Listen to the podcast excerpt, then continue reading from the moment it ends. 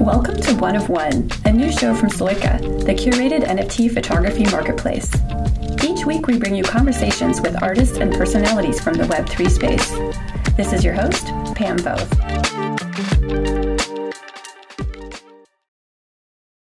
Welcome to One of One on Sloika, the curated NFT photography marketplace. Today, we'll meet Vieri Bottazzini, Mood King, black and white master, and fine art landscape photographer. He creates visual poetry through his masterful eye and the use of long exposure.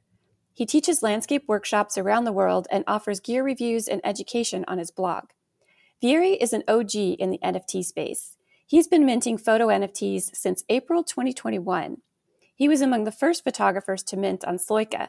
In fact, his series Life Behind was minted the day before my very first day joining the Sloika team back in November 2021. It's been a wild road since those days. Welcome, Vieri. Thank you for joining me. Well, thank you very much. It's great to be here, Pam. How are you today? I'm doing really good. I'm so happy that we have a chance to talk again. You are one of the very first artists I interviewed in Twitter Spaces, and it's a it was a thrill to talk with such a significant figure in this space as one of my very first duties as head of creator relations here at Sloika. And it, I know it's been a, a long time since we've talked, but what's new? oh, well, uh, well, you know, in the NFT space, time yeah, goes like 10 times faster than in real life. So it feels like a decade ago since we last sp- spoke. Uh, yeah, so much has happened, and it's great to to be here and talk to you again. Um, so yeah, it's been it's been what over a year, I think. Uh, yeah, yeah, yeah. Yeah. Well, so yes, a lot, a lot, a lot happened. A lot has happened. Yes. Uh, yeah, and it, you are speaking the truth when you say things move so fast in the NFT space. Um, I, I'm always curious about how photographers found their start. Can you tell me how you became the fine art landscape photographer you are today? Uh, yeah, well, in, it all started. Well, I've been photographing all my life, but uh, it all started in 2010. Uh, back then, I was already doing professional photographer um, part time as a portrait photographer of all things. I was photographing people, and uh, but in 2010, I took a momentous holiday in the U.S. as it happens in the Southwest USA, and I just fell in love with landscape, and I decided that's what I wanted to do with the rest of my life, and uh, I've been doing that since. So it's been 12 years and something and counting. Uh, so basically, yes, uh, I think um, no, seriously, it's been uh, it's been a great ride, and I think the uh, what turned me into into doing this is the relationship that we can have when we when we do photography um, with nature and with ourselves, because basically we are on our own. Um, I'm lucky enough to be always accompanied by my wife, who uh, follows me uh, everywhere we go. But other than that, uh, the, the mm, sort of like commune with nature and the solitude and the, and the and the fact that uh, basically uh, the size and the, the, scope of nature um, really makes you feel uh, small and, and sort of like relativize you know, our role as humans in in the, in the big scheme of things, right? Because we feel so powerful, but in reality, we are really not. And I think that's uh, sort of like put me in touch with my inner self. And uh, um, that's why I kept doing it, I guess, because of uh, of the never-ending exploration of the world and of myself at the same time. And that's uh, that's a pretty great thing that I managed to be able to to do that for the last decade or more, in fact. What part of the US did you visit that made such an impact on you? Well, it was the Southwest and the Death Valley. Um, in the Southwest, you know, it was my first serious landscape photography trip. So I went to all the iconic places, you know, Monument Valley and the Grand Canyon and you know, Bryce Canyon and Zion and uh, Canyon de Chelly, where, uh, the Petrified Forest, and the Little Painted Desert, and, uh, and then we went to Sedona. Yeah, we did a little bit tour around there. And for a month, we stayed on the road, and uh, pretty much I never left. I stayed in nature since, basically. That's good. That's a good place to stay. You hit all of the iconic places. I can see why those made an impact on you. I see you call yourself Mood King. Where did that name come from? it's uh, probably because of uh, a reflection uh, in retrospect on the last uh, pretty much seven, eight years of my photography, which have been dedicated uh, to black and white and to this sort of like dark, moody exploration of uh, nature and soul that I've been uh, they've been doing. Uh, obviously, I do also color work. I love colors, and I do that to promote my my workshop. I do that for editorial to sell images and so on. But yeah, my heart is in the black and white and in that sort of moody and moodiness, and therefore, yeah, I think that if you look at my black and white work, it's always sort of uh, moody and gloomy and dark. and I'm everything but, by the way. but yeah, for some reason, that's uh, probably part of my soul that I can access only with my art and not when I'm you know, in real life, I guess. Which is probably for the better for people around me. that's that's really great. So, how important is it to keep learning? Well, that's fundamental for me. Um, I think the day I hope I'm still learning and still improving and still growing. And I think uh, the day I'll stop doing that is probably the day I'm going to be brain dead, if not really dead. But uh, I, I, I hope I'll never ever stop being curious and learning. And, uh, and NFT, by the way, has been a great motivator for this because it's such a you know, steep learning curve and s- steep motivational path. You know, so it's been great to be dabbling with that for the last year and a half or two years. Yeah. Yeah, you're not kidding. um, I, I, I know you teach a lot of workshops and you help other people, you know, learn and, and find their creativity. How would you say you keep your own self moving forward creatively? For me, teaching is always a two-way lane, as it's not a one-way uh, lane. So it's not me on the pedestal showing people the way or something. For me, teaching is a more a matter of sharing knowledge. When when I'm in the field, yeah, my workshop are very small. I have a group of only three people, and that's great because it allows us to really talk and chat and have a a lot of one-on-one conversations. And I feel that by helping people solving photographical problems, technical problems, artistic problems, and compositional problems, and light and post processing, and all those kind of problems that we all have. That's a, great way for me to keep fresh and keep learning because I'm always faced with new challenges and new uh, questions that I have to provide meaningful answers to and that keeps me on my toes basically and also in the field i'm not the kind of tutor that brings you to some place and tells you okay this is where you put your tripod and this is the photo you got, you got to take so we basically go somewhere and uh, i'll i'll share uh, the location with with uh, with my people that I carry that I carry there. But uh, after that is basically I try to approach everything as new every time and uh, with them and that's uh, for me is incredibly inspiring and, and, motivational so i think uh, that is a big part of what uh, keeps me also creatively active because i always have to provide answers and the other thing is I always try and uh, cut some time for myself. So if I have a workshop, I go like three days before and uh, explore a little bit more or something. And this year, I've scheduled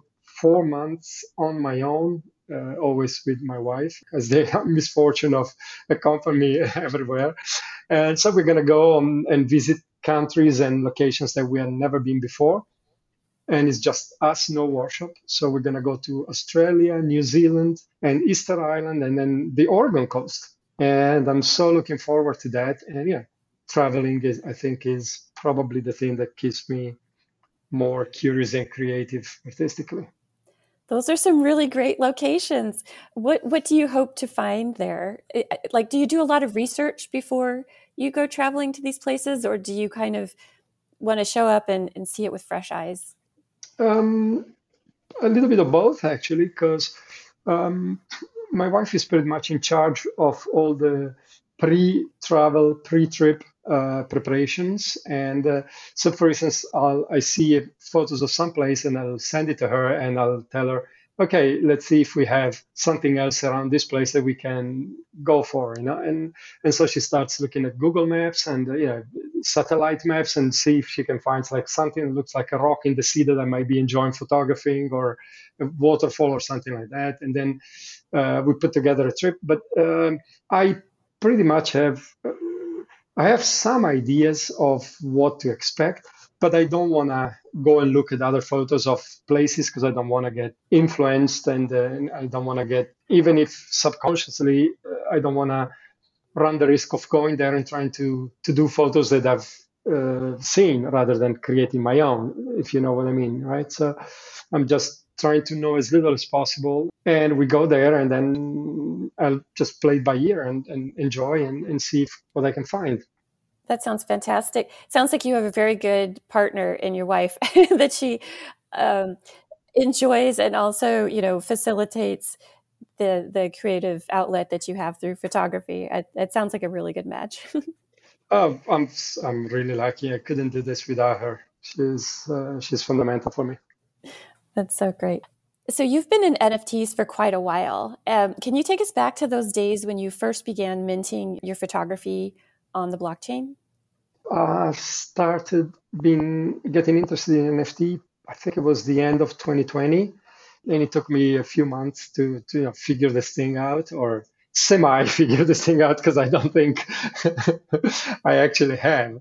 But yeah, um, I've started knowing. I first heard about NFT probably in November or December 2020, and then it took me a little while to uh, start navigating this thing. And in April, I finally minted my first NFTs, and it's been a wild, wild ride uh, from there. it's been it's been great. It has been a wild ride. what what would you say would be some advice if, if you if you knew a photographer who was thinking about getting into the NFTs?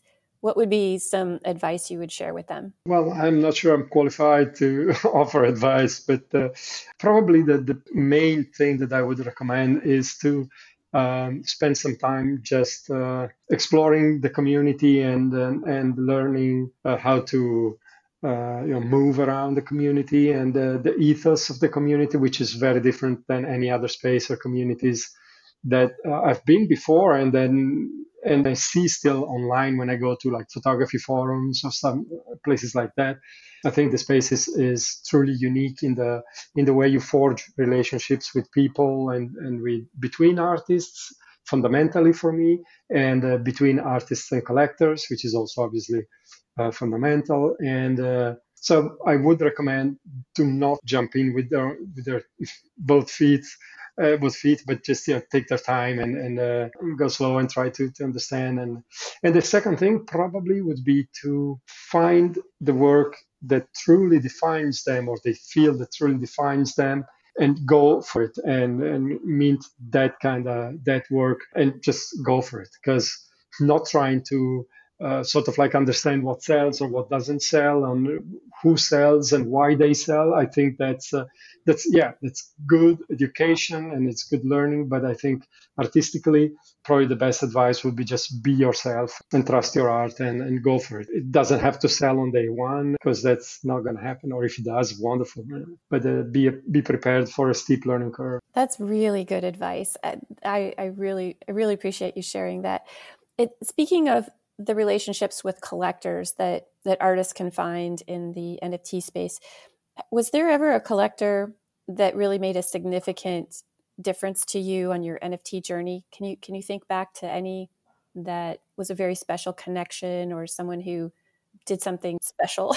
I think there are two things that are very important for me in the in my path uh, in NFT. The first thing is uh, I've been very lucky to come in when I did because in 2021, in early 2021, there were uh, many uh, less artists and photographers, and also a little less collectors, but especially much uh, much less artists and collectors had more time for um, messaging and talking and chatting. So I've been lucky in that respect. And um, I don't know which collector, because you know every collector had even people that like collected one edition for a very small ETH has been very important for me. And uh, when you talk about this, people always think, oh, okay, the collector that bought five of your pieces, 101s, and you know, for a lot of ETH is the more important.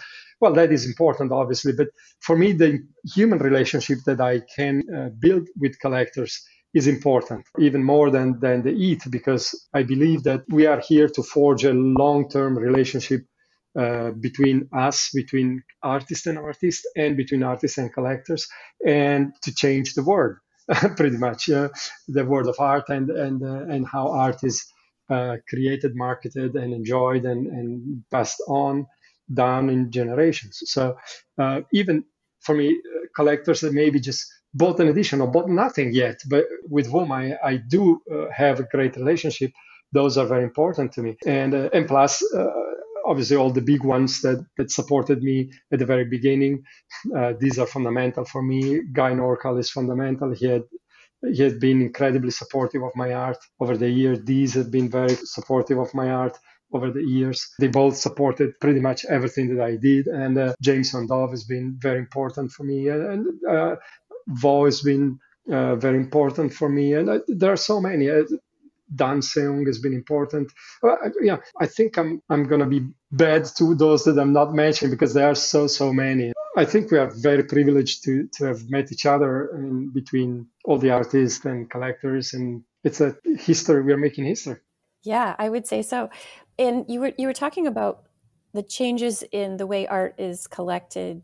You know, with this advent of Web three and NFTs, what would you say is the most important aspect for artists to consider you know, with this new way of art being enjoyed and collected? The answer is the one on one relationship between artists and collectors, which is unparalleled. And yeah, it doesn't exist in real life since the times of Picasso and his own you know, people around him. But yeah, to forge this kind of relationships in real in real life. And I've been selling prints for years, so I have a collector's base in real life that that bought my physical prints before NFTs. But yeah, the sheer numbers and the access to uh, people living everywhere in the world, it's a, uh, it makes a huge difference. So I think this this is the the number one relationship. I've never been uh, trusting galleries in in my in real life print sales and so on. I always went for a one-on-one um, relationship. So in that respect, I think that I've been sort of like living uh, in the same atmosphere except you know it took me ages to to connect uh, uh, with with somebody in in, in real life. Uh, whereas in the nft there is this amazing space and community where you can pretty much meet all sorts of people from everywhere and they're all so enthusiastic and, and so innovative and so you know amazingly uh, active and, and that's something that in real life is very very difficult. And i think that's the the big change. And also i'm i've been very lucky to be born in italy. It's it's a great place for art and so on and so forth. But nft uh, put me in touch with artists from everywhere in the world and people that i didn't know they existed and creating art that i didn't know could be created you know? So even for somebody living in europe or in italy this has been like a revelation in terms of the amount of art and creativity and uh, power uh, that there is out there. I think that's the main difference for me. That's really inspirational. Speaking of Italy, I wanted to talk with you about your series on Sloika because it's a very special series. It's quite different from other work that you've minted as NFTs, but I understand it is a um, a very special take on a city in Italy. Could you tell us a little bit about Life Behind that you have on Sloika? Uh, Life Behind, yes, is very different from uh, everything that I've been minting, especially lately. It's been the last series that I've minted in color. After that, I've been dedicating myself to, to my black and white mostly. And uh, yes, is a series that has been created in Burano, which is a very small island uh, of Venice. That series is a memorial series. So every image is dedicated to a person that was important in my life and I loved and I lost either ahead of their time, sadly, or due to old age. I decided that uh, to represent these people, I used the concept of those windows and uh, decaying walls.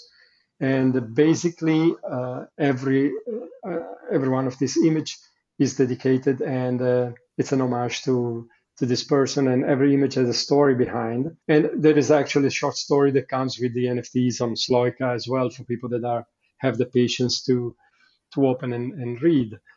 When I decided to to create this homage to, to those people, I also decided that uh, the profits from this series uh, should go back into the community. So basically, I reinvested, I sold 12 out of 24 so far, and I reinvested every penny into buying NFTs and supporting other artists, other photographers. And that's what I'm going to do with the series. And uh, the aim would be to uh, create when it's sold out, hopefully at some point, to create a little gallery with all the art that I bought uh, with uh, the pro- profits from this series. And then um, I always put the art that I buy back for sale. Uh, not because I don't like it, but because of two things. One is freeing ETH to support more artists, and two, get the original artist a little royalties. So um, I will create this gallery and everything was going to be for sale and the money of those sales is going to be uh, reinvested in more purchases so the plan would be to expand this gallery endlessly hopefully because i never sell uh, art that i bought for under what i bought them so i always resell things for more because uh, i don't think is is good for me to do otherwise and luckily i don't need the eth so I, I don't i don't need to sell uh, at a loss so I want to support artists, and I don't want uh, to lower the floor or anything. I just want to uh, to support them this way. And um, so that's um, that's a concept between life behind and um, oh, about people that that uh, been important. Meyamo Mat has been fundamental for life behind. He bought three out of the of the series. For instance, I forgot to mention him before, but there are so many people that have been incredibly supportive in my journey. Mm. It sounds like you're taking that that baton and continuing the support of the community through through projects like this and i think that's just so fantastic it's it's really a great representation and demonstration about what can be done in with nfts and in the whole web3 space. It's fantastic. Oh thank you very much. I, I wish i could do more but yeah everything and anything i think helps so. One thing i noticed as i was kind of reviewing things before our chat today I looked back at Life Behind on Sloika and I just thought you did such a fantastic job using the ability to include properties for each one of those images. You know, it was such an it was such an early time to to look at that series, but I thought you did a fantastic job. You're like some of them have a chimney, some of them have a you know the door or the window. It might be open, it might be closed. You know, I I just what what was it like to create each one of those pieces because like you said there is a, a special little story that goes with each one of those images and the the metaphor is there and that personal touch is there. But i just i thought you using the properties was so well done. Oh, thank you very much. Uh, that was great for Sloika to offer that back in the day. I i, I don't want to say that uh, maybe OpenSea offered that but other than that Sloika was one of the first uh, marketplaces offering that. So I thought it was a great, great feature to have, and I leveraged to sort of like uh, divide. I understand it's a small collection; it's 24 pieces, so you don't really. It's not like an 8,000 thing that you have to, you know, all these characteristics and so on and so forth. But I thought it was it was good because uh, for me, when I created the photos, uh, it it made a difference that the windows were closed or opened and the, and the there was a chimney or not a chimney for some reason uh, for, or, or, another, you know, depending on the people that is associated to, to the image. So I thought it was a great idea to to add that to the images as well. And also, they've all been shot with a uh, lens wide open, so to give the sense of uh, sharpness, but uh, not uh, clinical sharpness, if that makes any sense. Sort of like memories, you know, because being dedicated to people that are no longer with us, uh, I do remember them all, but yeah, it, it's uh, sort of like bittersweet when that happens because you're not sure whether the faces that you remember are, are the actual faces or just yeah your own image that, that has been modified by, by time and, and, and by absence. So I thought that the using some sort of like um, photographic device to, to show that was good. So I used this like a Noctilux lens, which is uh, sort of very sharp in the in the, in the middle of the frame, but f1 the depth of field is so thin that even like the textures on the wall sort of like give this idea of in focus and out of focus. That sense of depth is is even more present. So it sort of like changes the uh, the feel that each image has, and it's something subtle that you cannot grasp. Mm. On one hand, I want to say congratulations for such a beautiful and beautifully thought out series. And on another hand, I want to say condolences for these 24 people that meant so much in your life that of course they meant so much that that you're offering this tribute that is now available perpetually on the blockchain. So I think that's a beautiful story, and I love the creative decisions you made. Uh, thank you very much. Uh, yeah, it's uh, well, death is a fact of life. You know, if you think about it, it's uh, it's surrounding us every day, and and I'm not talking about war. I mean, it's just talking about every day. And I'm over 50, and the older you get, the more people you lose. You know, uh, what I'm most uh, sad about is those people in the series that have been taken way, way, way too early, either because of yeah, road accidents or substance abuse, or yeah, some took their own lives, and it's uh, that has been very, very sad. But uh, it's a fact of life, and uh, this way they're going to be uh, remembered forever. And for me, that's the most important part of the of the series. Yes, and I remember it's a gotcha series too, isn't it? So when people are in tune with what the purpose is for this series, when they choose to collect from it, they're going to get a randomized piece. So um, they'll have that chance to to meet the person through your work. Yeah, I, I decided at some point remove the gotcha and let people choose uh, the stories that they connected uh, more with. Uh, it makes sense both ways to me. Uh, one, as you said, you just don't know what you're going to get, and that's it.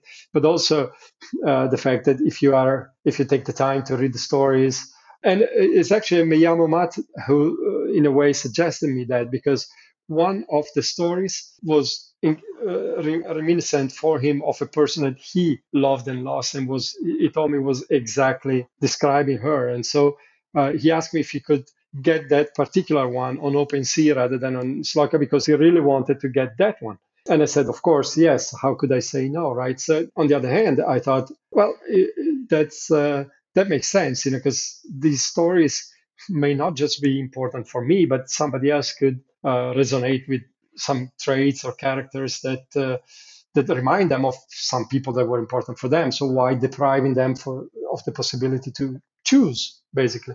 So yeah, uh, it's uh, it works kind of both ways, I think.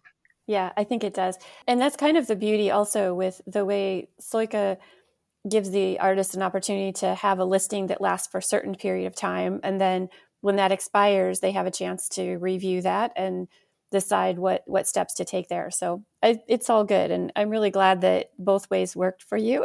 That's really great. I know you've got some great travel coming up, and maybe some workshops and other things coming up. But what should people be looking out for from you as far as the work that you'll release, either in NFTs or in the in traditional ways? What, what's in your future? 2023 is going to be a crazy year. Um, I, I prepared a roadmap that I sent out for the moment only to collectors in DMs uh, to get a feel from them um, about it. But um, 2023 is going to see the release of two series that have been uh, already prepared in black and white, and then there's going to be editions, and they're going to be uh, six images each on this series, and they're going to be released one by one over the along the year pretty much one month. But in the second part of the year, in 2020, uh, in August 2023, we're gonna take off for this trip, and there's gonna be microblogging, micro NFTing along the way, and also there is gonna be a collection that. Um, or various collections that are going to be created out of this trip and they're going to be offered in a way sort of like which is going to be pretty much the theme of 2023 in general so they're going to be collection with placeholders and you can get a placeholder now for a lower uh, amount of ETH and then you're going to be able to choose the work that's gonna replace the placeholder uh, when the time comes, and so on and so forth. So it's gonna be interesting to see uh, how is this is going to be accepted by the community or not. And uh, so, but and the works that I'm going to create in 2023 are going to be minted obviously in 2024 because I'm going to be back in mid-December. So I don't think I'm going to be able to do a lot of minting. So this is why I organized the, the year for 2023 with the work that is already in my in my portfolio, and the new one is going to be for 2024 and uh, but but there's going to be micro blogging along the way but done with nft NFTs, they're going to be either sold for a very, very little amount of ETH, but they're going to be sort of like, I don't want to say daily, but kind of uh, following me during during the trip and us during the trip. So they're going to be sort of like uh, a good memory for people to have and uh, and uh, and for me to sort of like um, immortalize the blockchain.